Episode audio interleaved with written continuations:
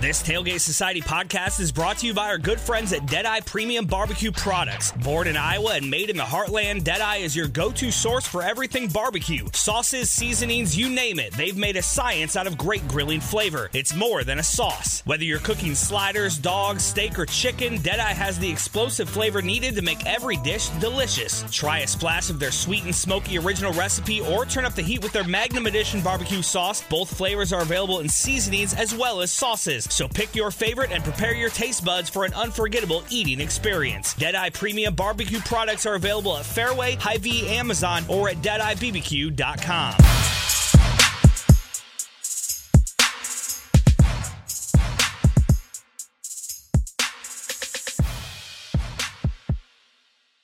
Hello and welcome to Culture Check, the Tailgate Society podcast. Please check the tailgatesociety.com and subscribe to Tailgate Society podcasts on Spotify and Apple Podcasts. I'm Arnold Woods, and I'm joined as always by Emily Cornell. Emily, what's going on?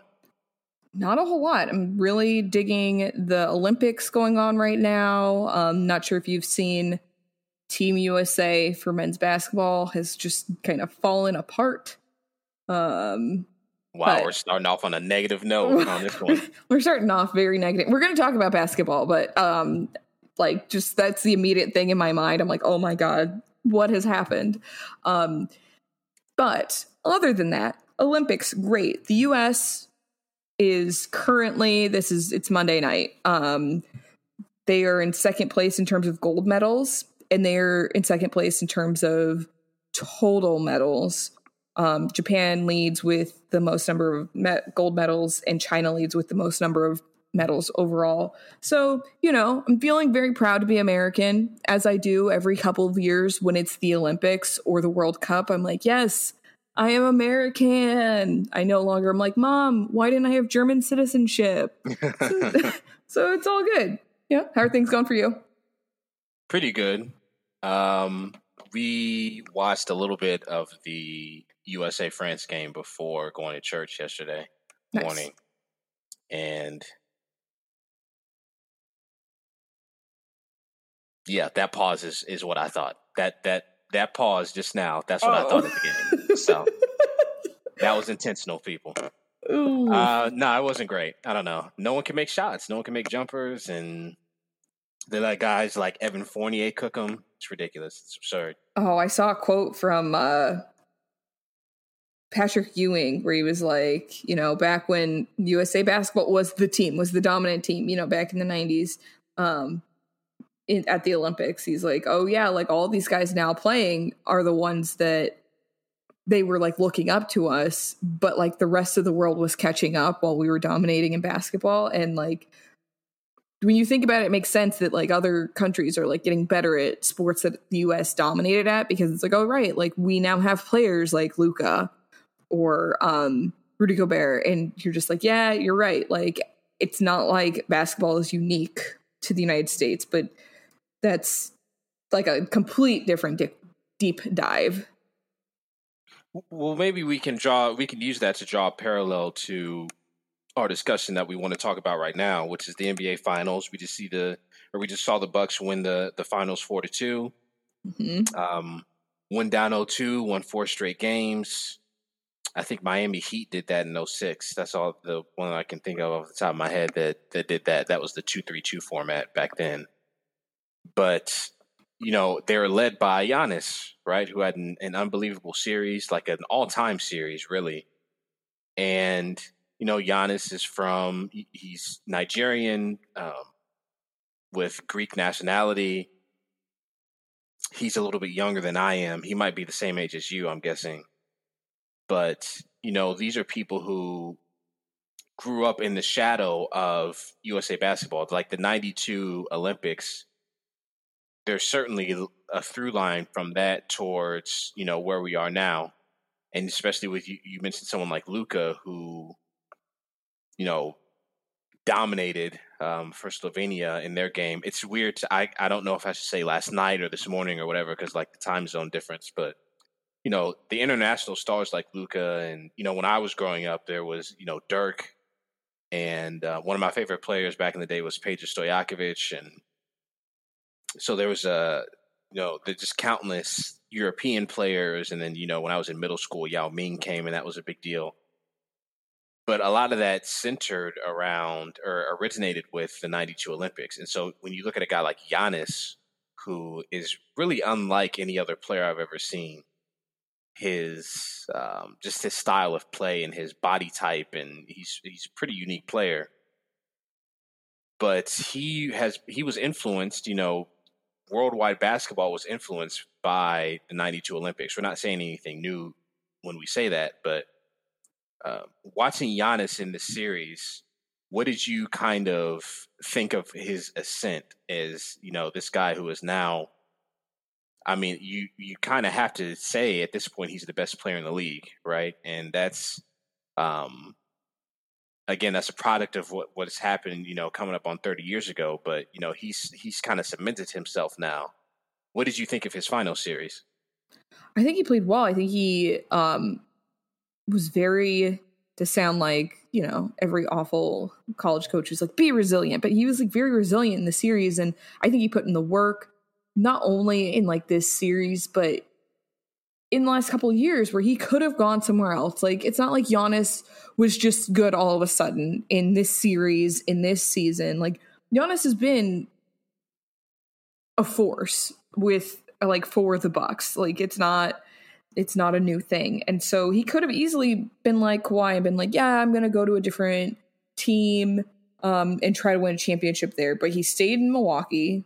Like, good for him. Um and he put in the work and you can see it in the way he like his style of play. And like you've mentioned it i think last week or the week before where he just like he's had like good assists and he's just like a strong player all around. It's not like he's just always like oh like it's just me me me um shooting and making sure that he's the one that is like putting up the points. He did put up points in the in the series but um he also was there giving assists and playing defense and like doing his part all around. Yeah, everything stems from him. Uh, and his to your point, and again, we talked about this a little bit last week, but his scoring prowess is I, I honestly don't think he gets enough credit for how skilled he is. And there's that infamous clip with Harden talking about like, oh, I wish I could just run and dunk every play. Like that doesn't require any skill, which is like really idiotic. And so it was funny that Giannis's team beat Harden's team in the in the playoffs, but he's you know a gifted finisher. He's got he's got more touch around the rim that he's given credit for. Um, he's got some really good post moves, but yeah, his his ability to move the ball, I think, really elevated Milwaukee uh, and and helped them win a lot. And even when his teammates weren't going, there was a, a couple nights where his teammates just could not get going, but he kind of willed them over the finish line. And in order to do that, it has to be deeper. Your game has to be deeper than just your offensive, um, you know, your offensive skill around the basket. Like you also have to be someone who who moves the ball effectively, who can draw defenders. He did a lot a, a lot of good work, like drawing defenders and then kicking out just making the right decision like basically every single time, and it was really amazing to watch. Um, I think that Middleton played really well in the series. Again, he was a little bit up and down, but overall, he he he really helped. And I, I wanted to pose this question to you. I didn't write this in the outline, but I, I wanted to pose this to you because did you see a little bit about people saying like, well, Middleton should get consideration for MVP of the series? Did you see any of that chatter online? I saw a little bit of that chatter and I was like, um, no. Right. Not that like Middleton wasn't doing well, but I was like, no, no, that that's not it. That's not the take. So let me let me ask you this then, because my question is: so I think it was like Spencer Dinwiddie just said that, and then excuse me, CJ McCollum, two NBA players were kind of talking about that.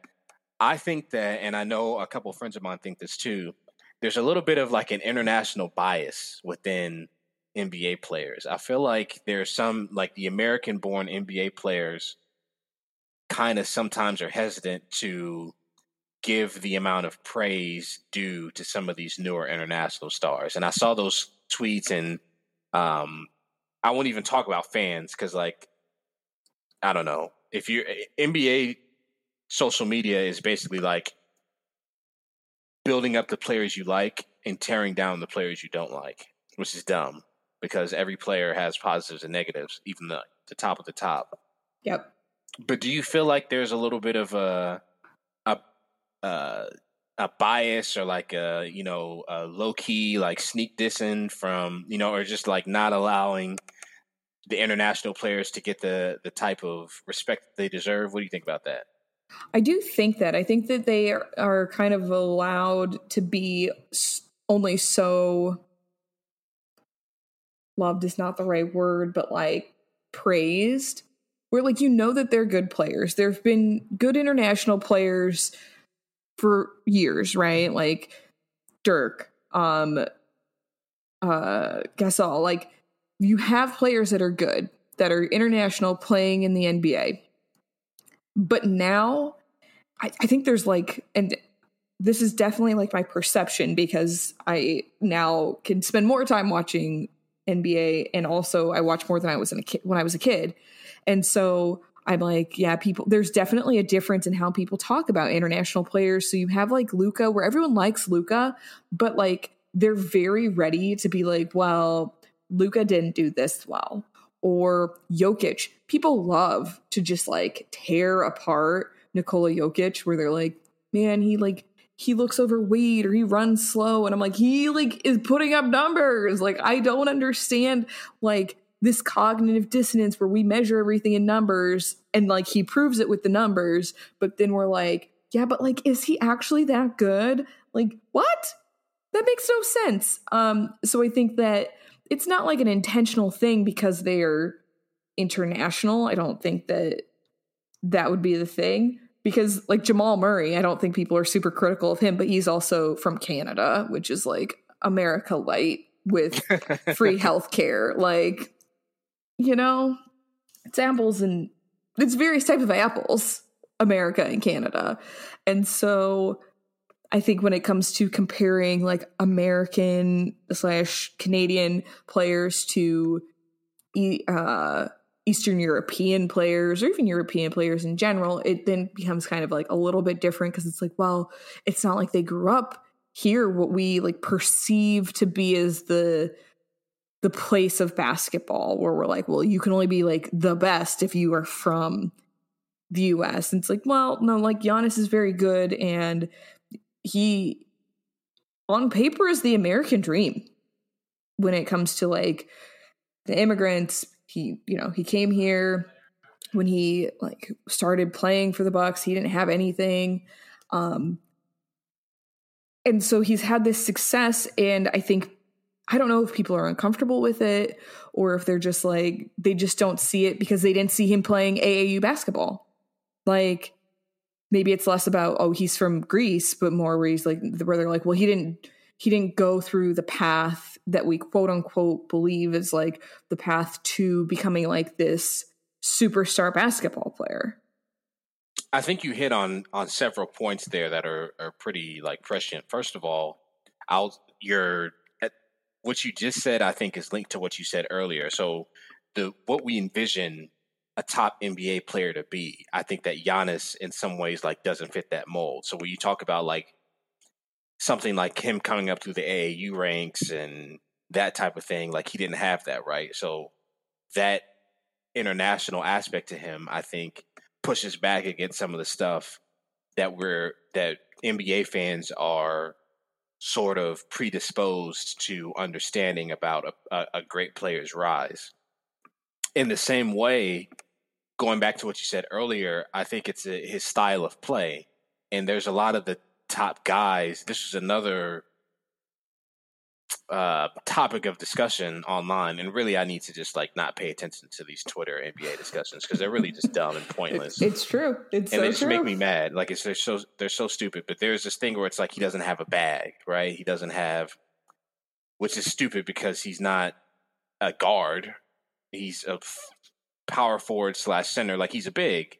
So there's this school of thought where it's like if a guy isn't doesn't play like Kyrie or Kobe or Jordan or whatever, where it's you know between the legs dribble, inside out dribble, behind the back, step back, pump fake, and then shoot. Like if a player doesn't play like that, then they're limited in terms of how good they are, which is just really like like asinine, like stupid, like whatever words you want to use to describe that that train of thought is just really like dumb because there's more to basketball than like this than a, a crossover right? Like there's there's so yeah. much more to the game there's so much more to being good at the game than playing like iverson did. And that's not to hate on iverson or any of the players that i mentioned before because they're all all-time guys. But you know Giannis impacts winning at a high level. You just saw that. Like it's it's undeniable how he impacts a game. Like that's just you can't if you watch the game, you can't deny his impact on winning. And so because he wasn't an AAU kid or because he doesn't, you know, do a crossover every time or he's not overly reliant on his handle. He has a good handle, certainly for his size. But like since he's not a six six guard or whatever, he's diminished in some ways. I think just from his style, which is kind of not the same aesthetically as, as, as a Harden or whoever you want to name off. I've listed like 15 players, but like it's just really dumb to me because he is he's undeniably the focal point of the team, and so like that's where the Khris Middleton comes in, right? Khris Middleton is a guy who is like, let me. He does a couple turnarounds, or he does, you know, he gets the block and he'll do a step back jumper. So like Middleton plays a style that's like more aesthetically not even pleasing, I'll say, but like just more aesthetically familiar. And guys will be like, well, he's really the best player. It's like, no, he's not. He's not. Like he can hit 15 footers more consistently than Giannis, certainly. Yeah. But that doesn't mean he's the better player. That doesn't mean he's the most important player. That doesn't mean that he's impacting winning on the same level as Giannis. So a lot of these conversations are just incredibly stupid to me. I I agree with that. Um I I fully agree with that where I don't I do understand why people want to make that differentiation where they want to be like, oh, well, like it's they're two different play like they're different players, but like obviously Giannis, to your point, makes an, a huge impact um, when he's on the court, and he was impactful during the playoffs, and Khris Middleton was, but it's not the same like, it'd be like saying that whoever LeBron James, who take your pick of whoever the supporting cast is, whether you're like, well, don't they deserve the MVP over like LeBron James? Like, no, LeBron James cha- changes the game for the team. Giannis does that for the Bucks, but we're like less willing to accept it. I, I maybe because it's still pre- he's still pretty young. I think he's like 26 years old. Like he is oh he's 27 and so he or he'll be 27 this year. And so i i don't know if he needs to get to that place of being lebron but i feel like since lebron went into the league it's been like oh everything is about him and he is game changer. And like Giannis also has been that for the bucks. Um he just doesn't have that history to back what he's producing. Well, he's writing his own story in a lot of ways, right? Exactly. It's it's it's kind of um, even from other international stars, his story is a little bit unique. Um, I think of a guy like Dirk. When Dirk got drafted, he was like really highly regarded. Mm-hmm. Um, uh, Luka to a, a, lesser extent, but like I I parallel Dirk and Luka a lot, not just because they both play on the Mavs, but like Dirk was just a really highly regarded prospect from Germany. Yep. And um, you know, it's never a sure thing. It's never a sure thing with any player, but especially I think international players come under a bit more scrutiny because you know you're not seeing their games as much or the level of competition you might question versus someone who's coming from like high level college, American college competition. I don't know. But the international players get more scrutinized. And but at the same time, like it's still, you know, Luka was the MVP in um uh, in the Spanish league, I think it was, or whatever he whatever high level European league he was in when he was like 15 or 16 or something like that. So you knew at least on some level that they were um, they could play. You know, you don't know if they're going to be all star. I think people probably thought Dirk would be an all star, but like you know, he's going to go down as one of the best players ever. Yeah, Luka is on a, a on a similar trajectory, I would say.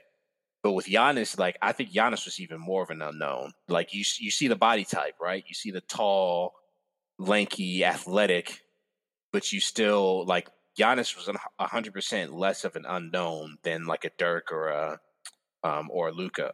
So he's he, you know, he's just writing his own story, and I've found that.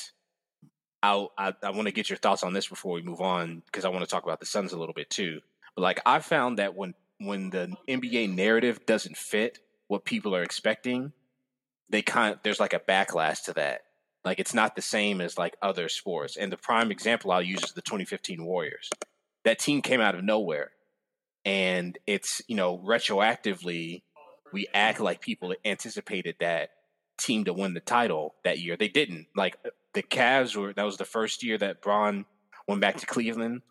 Overwhelmingly the Cavs were the favorites.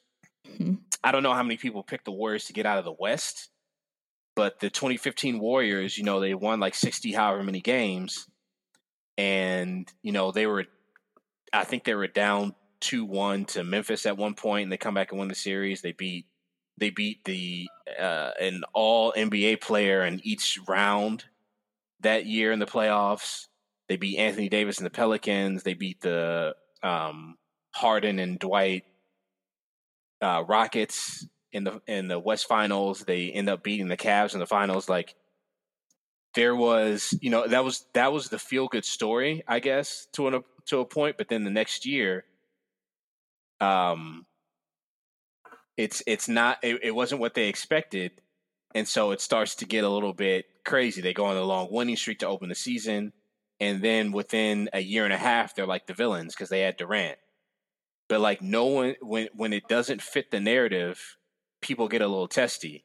It's and I would say like NBA like diehards especially because you know the Cavs are supposed to win, and then here comes Steph Curry and this and this team that no one anticipates, and then the narrative gets changed, and it's like, well, wait a minute, what's going on?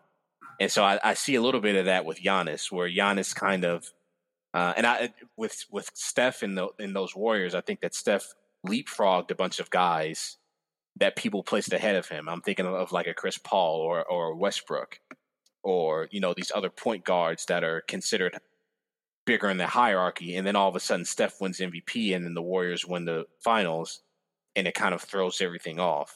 And I think I, something kind of similar with Giannis is happening, where he, it might take him a while to get his the, the due that he's deserved. I agree with a lot of what you just said. Like, I agree that when it doesn't fit the narrative, people are pissed. NBA people specifically, I think people outside of the NBA, like outside of people who like don't really follow the NBA, they're just like, whatever, that's cool. Um, so like I agree with that. And like, yes, in 2015, it, like the Warriors did surprise everyone.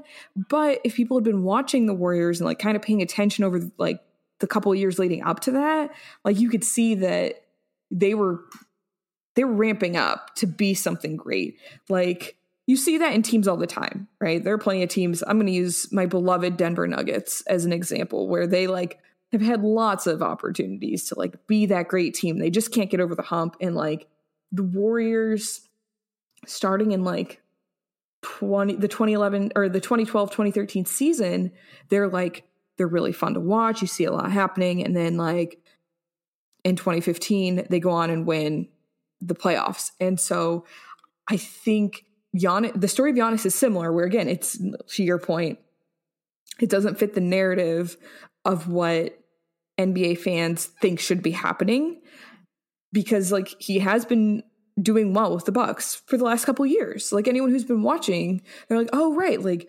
Giannis has kind of like elevated the Bucks. Now they're like way more elevated. And like if you want to get into like the numerical value of it through like viewership. So like the NBA finals this year were not like the most highly viewed because it was two teams that I don't truly believe this, but people quote unquote don't care about, right? Like you have the Bucks from Milwaukee, you have the Phoenix Suns, and so it's like two different markets that like are not as far reaching nationally, which like fair. Like that makes sense. You would not expect to find a Phoenix Sun fan in Boston, Massachusetts. Like that makes like zero sense. And yet we find Lakers fans from California to the East Coast. Like they're all sprinkled out and throughout there. And so then like of course people are like, yeah, well I hope that this team wins. And so that's where again it, that that narrative where it's like, okay, well we know the Lakers, we know LeBron, we know Anthony Davis. And then when the Warriors kind of like, you know, 2015 they they did really well and then they like started the next season they had such a strong start and they you know just kept winning and then like people started to notice them they're like yeah i can like kind of get behind them, but also like they've beaten my team. But like there were still those bandwagon fans and people knew who they were now nationally. And like of course there are people who follow the NBA and they like know who the teams are, but they don't necessarily follow closely. Like there are plenty of teams that I'm like, I really don't care what's happening with this team. The Charlotte Hornets, top of that list, I think. Um, the Washington Wizards, another another team, I'm like, you know, I don't know. I don't know how they're doing. I'd go watch a game. I would. My dad, like, he gets tickets, he gets season tickets, and he's like, oh, I only get the tickets to go watch the teams they're playing. Like, there are teams like that where you're just like, whatever. So if the Wizards all of a sudden were like amazing, which, like, good for them, that would also shock people. That would, like, not be the narrative they expected. And so it would be like, wait, what's happening?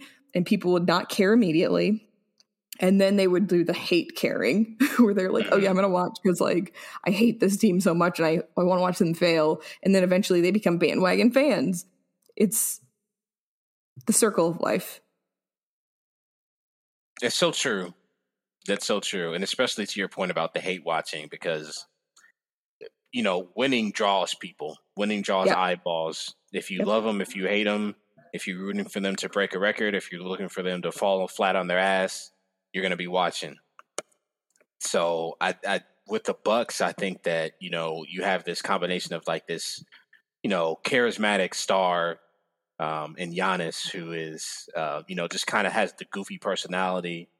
Um, he's uh, just really bright and um, seems really personable, that type of thing. So you combine that with you know, they've taken a couple of high profile losses in the playoffs before this year, right? So you're like, it's combining the star power of Giannis with also being like, well, are they gonna, are they finally gonna break through or not? Are they finally gonna do it? Where they got to the final conference finals last year against Miami and kind of implode, right? Or I, it wasn't even the conference final; it might have even been the semifinals. I can't remember, but they had high expectations. They lost so now we're watching can they get over the hump? Can they do it? And they do it. So, you know, it's a credit to them and uh, a credit to Giannis for continuing to elevate his game and not just kind of plateauing after last year, but like kind of sticking with it. It's really dope. I want to get your thoughts on the Suns, I guess. Um, went on a run, beat the defending champs in the first round. Um, you know, Anthony Davis was hurt. They still they really took it to the Lakers. A lot of people did not have um, Phoenix winning that series, so they put in a lot of work in the playoffs. To impressed a lot of people. Impressed me. What did you think of the of the Suns run? Whew. So I'm going to be honest. The beginning of their run, because they were doing all right um, mm-hmm. in regular season play, and so I was like, okay, well, it's good to see. Um, they did really well in the bubble last year, but like it just didn't work out that they would even like stay in the bubble, but they were they were putting in the work. They were looking impressive. They went home. Um, but like people you were ready to root for them after seeing them play in the bubble last year. And I was like I was one of those people where I'm like, you know what? I'm happy to see a like Western Conference team do well. Like obviously I want the Nuggets to do the best of the Western Conference teams, but like I I'm I'm happy to see a team out of the West do well, except the Lakers. I don't have I don't have time for that.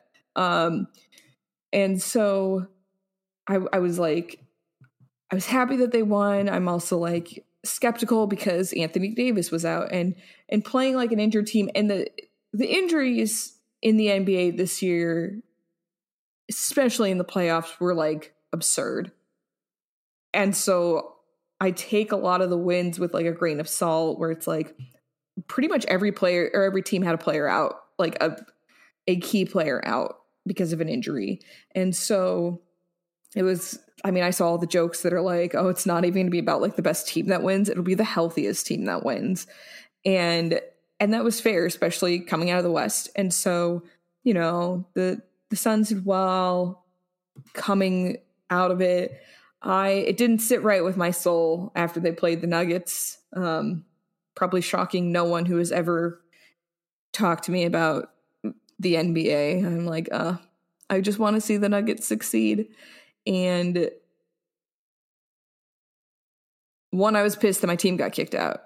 Two, I was kind of unhappy with like their response as an organization. So a, uh, there's an altercation between a Suns fan and a Nuggets fan. And then like the Suns are like, well, we don't condone behavior like that. And then they sent this guy a signed jersey. And I'm like, nope.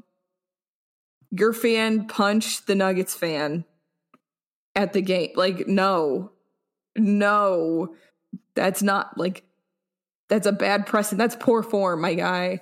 So then I was like, I hope the Suns just like get worked in the final. Um, once they made it there, I was like, yeah, I hope they just like I hope they get worked. Um, of course, I was cheering for them when they played the Clippers after they beat the Nuggets. I was like, oh, I, I like Kawhi. Um, I think he is a fun player. Um, I'm not like attached to what he does because he hasn't been part of like my franchise. So I'm like, I don't care. Go where the money is. Live your life. You're fun to watch. And I mean, that is good for a lot of players. I don't know if that's necessarily going to be like a Giannis or a Luka where people are just going to be like, yeah, I don't really care if you like sell out for a bag. Um, I think people will be more critical again, going back to people are already critical of these uh, non American players. And so ho- was hoping the Clippers could pull that one out. And then as soon as the Suns were in the finals, I'm like, well, I like the Bucks. I like Giannis. Um, I think that's a good story. I think that that would be more fun. I was a little worried when the Suns took the first two wins because mm-hmm. um, I'm like, there's no way that they're actually the better team. They're a good team. Like, I'm not saying that the Suns aren't a good team. I'm saying they were not as challenged as they could have been. But going back to like the Clippers, so Kawhi didn't even play because he was injured. I was like, oh yeah, I'm excited. I want to see, but like that was my hope that he'd be back to play later. Like it didn't even matter because he didn't play in um the Western Conference final. And so it it really was like, well, I don't care about Paul George, but I'm hoping the Clippers can just pull it out. Um and with that being said, so the Suns were not challenged. They're still a good team. They were not like fully challenged because they didn't have to play against Anthony Davis, Jamal Murray, or Kawhi Leonard yeah, it was a tough year for injuries, like you said. Um, injuries happen in in the in the league and in the playoffs every year, but this year it was just kind of like over the top, and a lot of people feel like it's the you know the compressed schedule and um, trying to fit in this year, trying to squeeze this year in, and trying to get back, and even it's going to happen even into next year because next year they're going to try to get back onto like the regular schedule but that's still starting. Like we're this is it's July twenty whatever that the finals ended, and that's still a month later than quote unquote normal. So they're gonna start to they're gonna try to get back on the regular schedule, which starts like around Halloween. So that's still only a couple months of off season for the teams that went deep into the playoffs. I don't know. I think that um, Phoenix would have been a lot easier for me to root for if Chris Paul wasn't on the team. Now it's time for me to get honest because I hate Chris Paul. He's one of my favorite NBA players. He's horrible. He's a dirty player. He's been punching guys in the nuts since college. Um, I don't know how anyone roots for that guy because he sucks. Um, great with HBCU gear. I'll give him that. Always shouts out HBCU, so I'll give him that. But other than that, he sucks. So I don't know. I like Booker. I like um, Ayton. I think Ayton. A lot of people were quick to dismiss him as uh, as underachieving as the number one overall pick, but he's really a very nice player. Nice player. I sound like my dad. Um, but, but yeah, I, I I would I wouldn't mind the team. I agree with what you're talking about with the with the franchise handling the fans though. Those fans looked weird. Like they did you ever see like in the playoffs, I'm sure you saw it, but like in the finals especially, like when they were in Phoenix and they would zoom in on the fans, the fans just looked a little like fratty. I don't know. Did you get that vibe? I kind of caught that vibe from the from the Phoenix fans. That was weird to me. I think Arizona people look that way. Okay, maybe that's it. Um, I've not spent time in Arizona, but I think that's I think that's them. I think that's how they are. Um, because I feel like people are very pale for a state where it used right? to be part of Mexico. it's crazy. Just like, oh man. Um, and that being said, the only people I've ever met from Arizona, like white people, not southern white people, but like Arizona no. white people. Right, right, so right. Like Brock Purdy. Super- Shout out Brock Purdy. Arizona yeah, yeah, people. exactly like that. Where it's just like, oh, I thought there'd be more diversity, but I was wrong. Pretty crazy. Yeah, but just looking at the crowd, I was just like, what is going on? This is yeah, I don't know. Weird vibes. Weird frat. Yes. Arizona white people vibes. Yeah, I mean, like Arizona State, the University of Arizona, like very fratty Pac-12 schools, and I mm-hmm. like even like Ayton played at the University of Arizona, and yeah, like yeah, yeah, it's it's just not. It's like Arizona has its own vibe within like the Southwest, and then like the Pac-12. It, I like I applied to Arizona State, but it was just like too big. Also, it's like I think it's kind of like the Penn State of the Pac 12, both Arizona State and the University of Arizona. And then, like, that's just the vibe of the state of Arizona. It is somehow like the Florida. Or? Yeah, yeah. Like, it's like a party place. So it ends up being like a Florida. It's like the Florida of the West. Mm-hmm. It's interesting. I could see that, though, just the vibe I got from the fans. And um, I have a friend actually who just started a friend of mine in my cohort who just took a job at Arizona State. Shout out to Taylor, um, working in uh, student services down there at Arizona State. Huge school, like you said, yeah, definitely a big party school. So maybe you know, I'm sure there's a lot of Arizona State people in those in those Phoenix Suns crowd. Um, I do like Monty Williams, their coach. Uh, this is a guy who went through a lot of tragedy um, in his personal life, losing his wife, and um, he's such an inspirational figure to me. You can tell that the players love playing for him.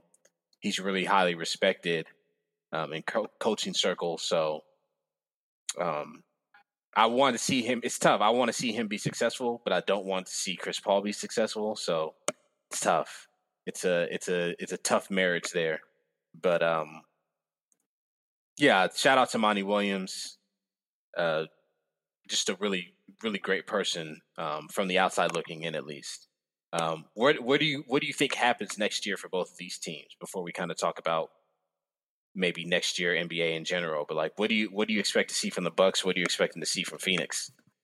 Um, from Phoenix, I'm expecting Booker to really. Um, I think he's gonna have a good season. I think he and Ayton are both gonna have good seasons. They're both young players, um, and Booker was doing well I mean, like when they, again, when they were in the bubble, which was a year ago, and I know that the bubble was like a weird time, but Phoenix was thriving. And so I think he's to, he should feel very confident going into this. And so he can like kind of help lead the team. And I mean, Chris Paul is there and people like him. You don't. And it's a fair reason why you don't. Um, I do not. Let's state it for the record one more time. I do not. I mean, it's been two podcasts now, and I feel like it should come up on other ones where you're like, "Oh my god, Chris Paul." We'll um, be talking about Star Wars and be like, "Yo, so Chris Paul is badass." exactly, and and like it's warranted. Like we all have that player, mm-hmm. and um, and so I don't know if he because he's already kind of a villain in the NBA. Um, I I think that it's going to be really like Booker and Ayton and like they're all because they're young and they're like, mm, still likable for the most part, except for Dev, uh, Devin Booker dating one of the Kardashians. Like that is like not great. That's very bad PR uh, for him. His life might fall apart, um, as history has shown that NBA players that date Kardashians, their careers tend to fall apart. But like, you know, if that's his prerogative, who am I to judge? Um, though I do think they will have a they'll have a pretty strong season. I think they'll do well in the Western Conference again. I also think that they'll be more challenged because people won't be injured. Not I mean like I don't think LeBron is going to leave LA. I don't think I think he's going to have like this very put together team. I think the Lakers are going to be super dominant, but I'll go to that at another point. And so I think the the Suns will be challenged, but they're going to do pretty well. They're not going to be the bottom of the conference. The Bucks, I could see them kind of suffering that they they did really well. I mean, they won they won the championship and then they kind of like crap out a little bit next season. Like they're still like a competitive team, but they're not the top of the Eastern Conference and they're not the bottom. I, I can see that happening and like um you know, Giannis being like a very much a leader for the team, but still having those really strong supporting players like Middleton. Well, it's tough when you kind of like what we said earlier, when you finally break through, I think it's tough to like sustain that. Like I think about the Bulls, right? Like the Bulls kept pushing and kept pushing, like they, you know, losing to the Celtics and then losing to the Pistons. And then finally in 91, they break through against the Lakers. You know, you have someone like Jordan who had like the single mindedness to be like, we have to keep winning. We have to keep winning. I just feel like that's rare after having suffered such tough defeats in the playoffs. Yeah. Um, to to to sustain that, and I don't know. Like I I kind of agree with you. Where it's like the Bucks, like they've had a couple tough playoff years in a row, and is this the, their year? Is this the year that you know Giannis finally claims the one of the top spots in the league, and it doesn't happen for him. So now it has happened for him, but now it's like can you maintain the hunger? Can you can you keep can you keep at it and can you stay on top? Um, who are you going to add? Are you going to add a piece? Are you going to is someone going to get traded or are you going to address things to the draft? Like how are you going to improve the team right? Because you don't want to yeah. you know to your point you know if everyone's healthy and again no one's ever health no no team is ever completely healthy in the playoffs like that's extremely rare but if some teams are a little bit healthier, maybe the Bucks don't win, right? So you know, maybe yeah. if Brooklyn has all their pieces at once, maybe they win, or you know, who who knows? They were close either way. But you know, you you, you got to take advantage of it when you can. The Bucks did. So now the challenge is you finally broken through. You finally got the monkey on your back. Can you stay? Can you maintain your edge so that you can keep um, keep winning titles. And I think I agree with you. I think it might be tough for them. I don't know if they'll be able to do that or not. I'd like to see it. But I, I think that there are a lot of competitive teams out of the East. Um, I think Philly might come back and look really good. To your point, the Nets come back healthy, or yeah, they they come back and they look healthy. Um, they have a good team. I don't know. I'm very skeptical of them. I was skeptical when they were playing. I'm like, how are you making this happen? Like they didn't have a healthy like their starting lineup changed so much throughout the season that like I it's unbelievable. So I'm just like, eh, I don't know. They could be mm-hmm. great or they could kind of catch what whatever was happening this season where they like were very lucky in their success, but um we'll see. Um I could see like Miami doing pretty well. And so the Bucks are definitely going to have competition before they even make it to the final if they like make it through the playoffs next season. So that makes me think. I gotta ask you. I guess like broad, long term, not long term, but I guess like 2021, 2022. You got Jamal back. You know, you you're you're hoping Monte takes that next like leap to be like one of the best backup PGs in the league. Yeah. You got Jokic, you know, coming off an MVP season. What are your expectations for Denver? Unrealistic and kind of fake because I realize no matter what, my take at the beginning of every season is the Nuggets are going to do well, unless they are obviously terrible. Mm-hmm. If they were like obviously bad, I'd be like, they're not going to do it. But like the last couple of years, I'm like, no, they're going to make it. They're going to do it. Um, and so I think that having a full and healthy roster, I'll be like, yeah, they're going to do great this year.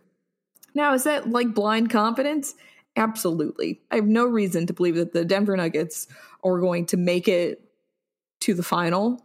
Um, I think that they could. I think it'll be challenging. Like, I don't know if it'll be because they are on paper the more talented team but I could see them putting in the work and it'd be very close games. Like they're not going to sweep a lot of teams um, to get to the final. Um, but I like I could see it. I could see them having a good season. Like they keep having very strong seasons. They make it to the playoffs and they do pretty well in the playoffs. And so if they can just stay healthy, um, I could see them going pretty far. Maybe even the conference final. Like I could see that. Um, but that's assuming that the Lakers don't somehow get another excellent player, which I think they will. Like, I think that's, I think players that were in the final or in the playoffs this year and they're like, I just want a ring, they are going to be looking to going to the Lakers. They're going to be like a super team. I mean, they already kind of are. Mm-hmm. So I think that's what's going to happen.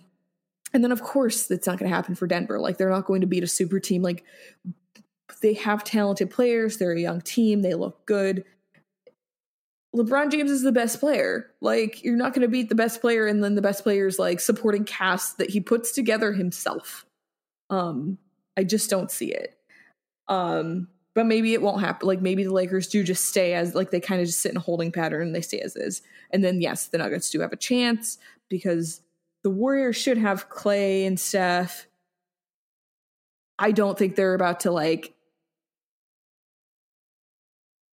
sh- do as well as they did five years ago, five or sure, six years ago again. Sure, like yeah. I just don't think that's going to happen. They're older. It's mm-hmm. and people know what to expect with them. Like they know that Steph can hit a three from way out. Like I think people are a little more prepared for it. Teams are prepared. They know what to do. Um, and so that those those are kind of the major teams. And then again the suns i think they'll be fine. I think they'll be a strong team. They will they'll be young. They'll be kind of like the nuggets like two years ago where they were a young team. They have the talent maybe even just like oh yeah right before the the pandemic year where it's just like they're good and they could make it. I think they could make it again. Um it would take the, I think it would take a lot more work because they would be hopefully battling teams that are fully healthy. Um, so the West, no matter what, is looking a little um, stacked. Like the the Trailblazers are pretty good. Like Damian Lillard does a nice job leading that team. The Utah Jazz, they do well. Like it's it's not again, once the Lakers become like this super team, that'll change things. But for now, where you have all these pretty good teams in both con- like both conferences, it, it's competitive for whoever makes it to the final. And I know you're a Sacramento Kings fan. What do you do? You feel like they're gonna? Man, uh, I can't even get into what they need. They need um, an active prayer life. I would say is what they need. Uh, you know, they they drafted Halliburton, who who came on before he got hurt at the end of the year. You know, I have to shout him out. I shouted out Monte on the Nuggets, so I got to shout out Halliburton, who um, was close to the the rookie of the year type talk. Um, from Iowa State, incredibly talented player. Build around him. he's he I'll I'm I know I'm biased, but like he is the player you build around. You don't build around De'Aaron Fox. You build around Tyrese Halliburton. Their front office is pretty incompetent. And so I don't really have any hope until the leadership changes, until the leadership structure changes. Um, wholesale, they need complete um, top to bottom changes um, in the leadership in the organization before anything improves. That's just like I mean that's just facts. Like it's it's not, if the current leadership is still there, like as far as success goes, it's a non-starter. Like it's not going to happen.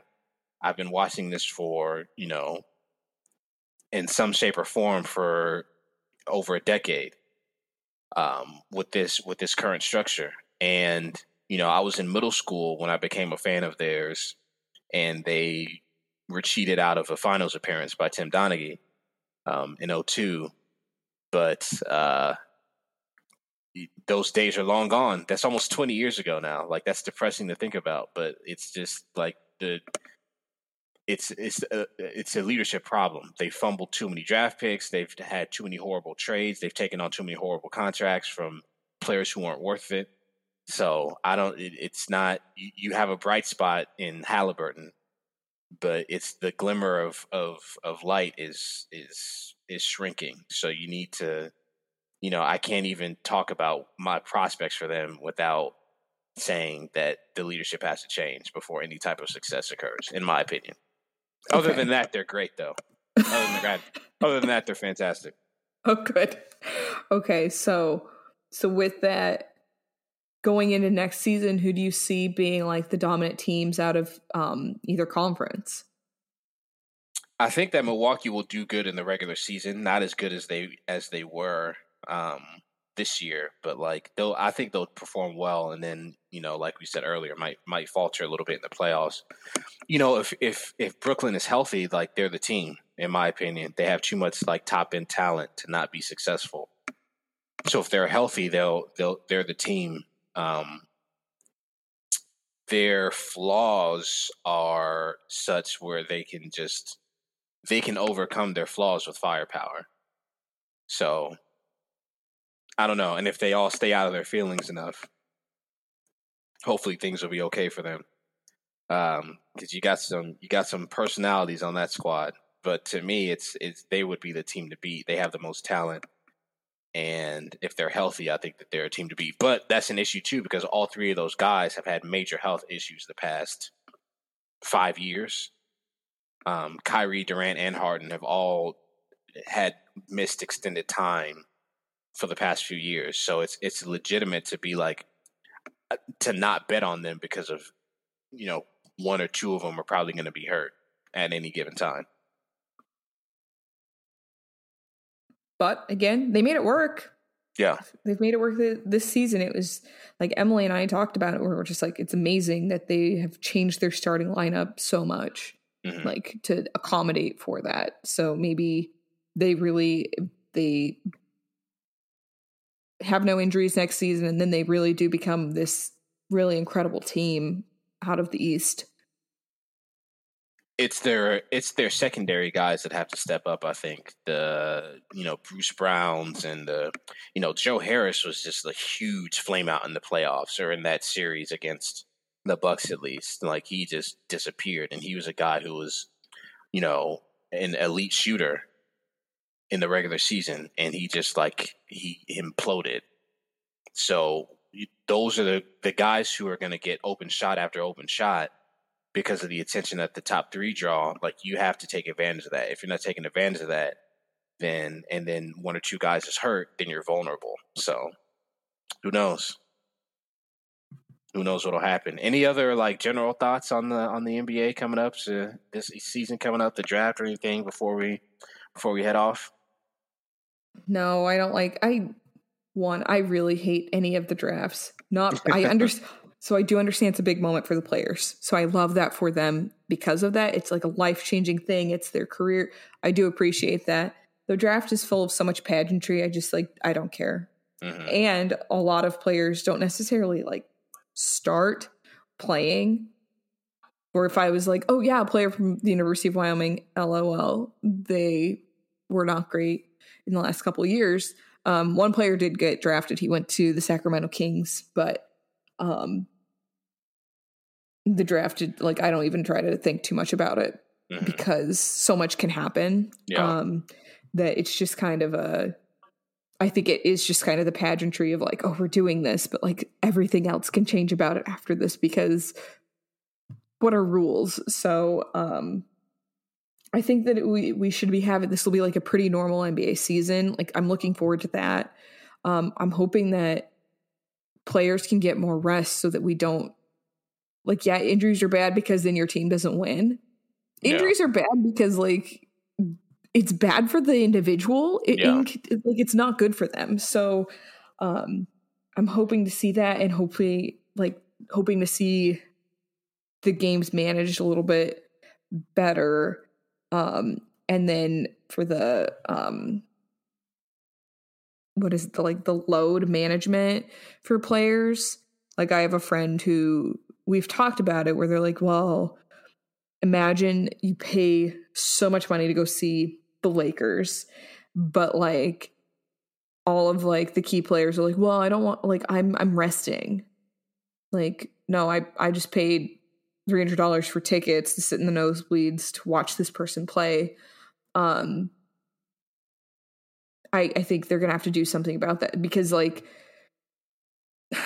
it, it's a tough line to navigate. So I hope that it's like navigated thoughtfully because no, I don't want like a player to be playing like every other day and like getting injured.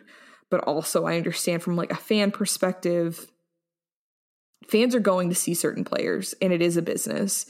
And fortunately the players are being paid and have insurance and like have all these things. So it that'll be kind of the the non-game conversation I'll be interested in following is like going with that like load management going into next season. What about you? Yeah, you know, you're balancing like the long-term viability, success of the franchise with you know the day-to-day game-to-game grind of it and you know those decisions are interesting i you know i i've I don't know. I, I, I hold two thoughts about it. I hold like if you're healthy, you should be playing, but at the same time, like I understand like wanting to make sure your players are in peak condition for when it counts the most. I don't know. Yeah, yeah.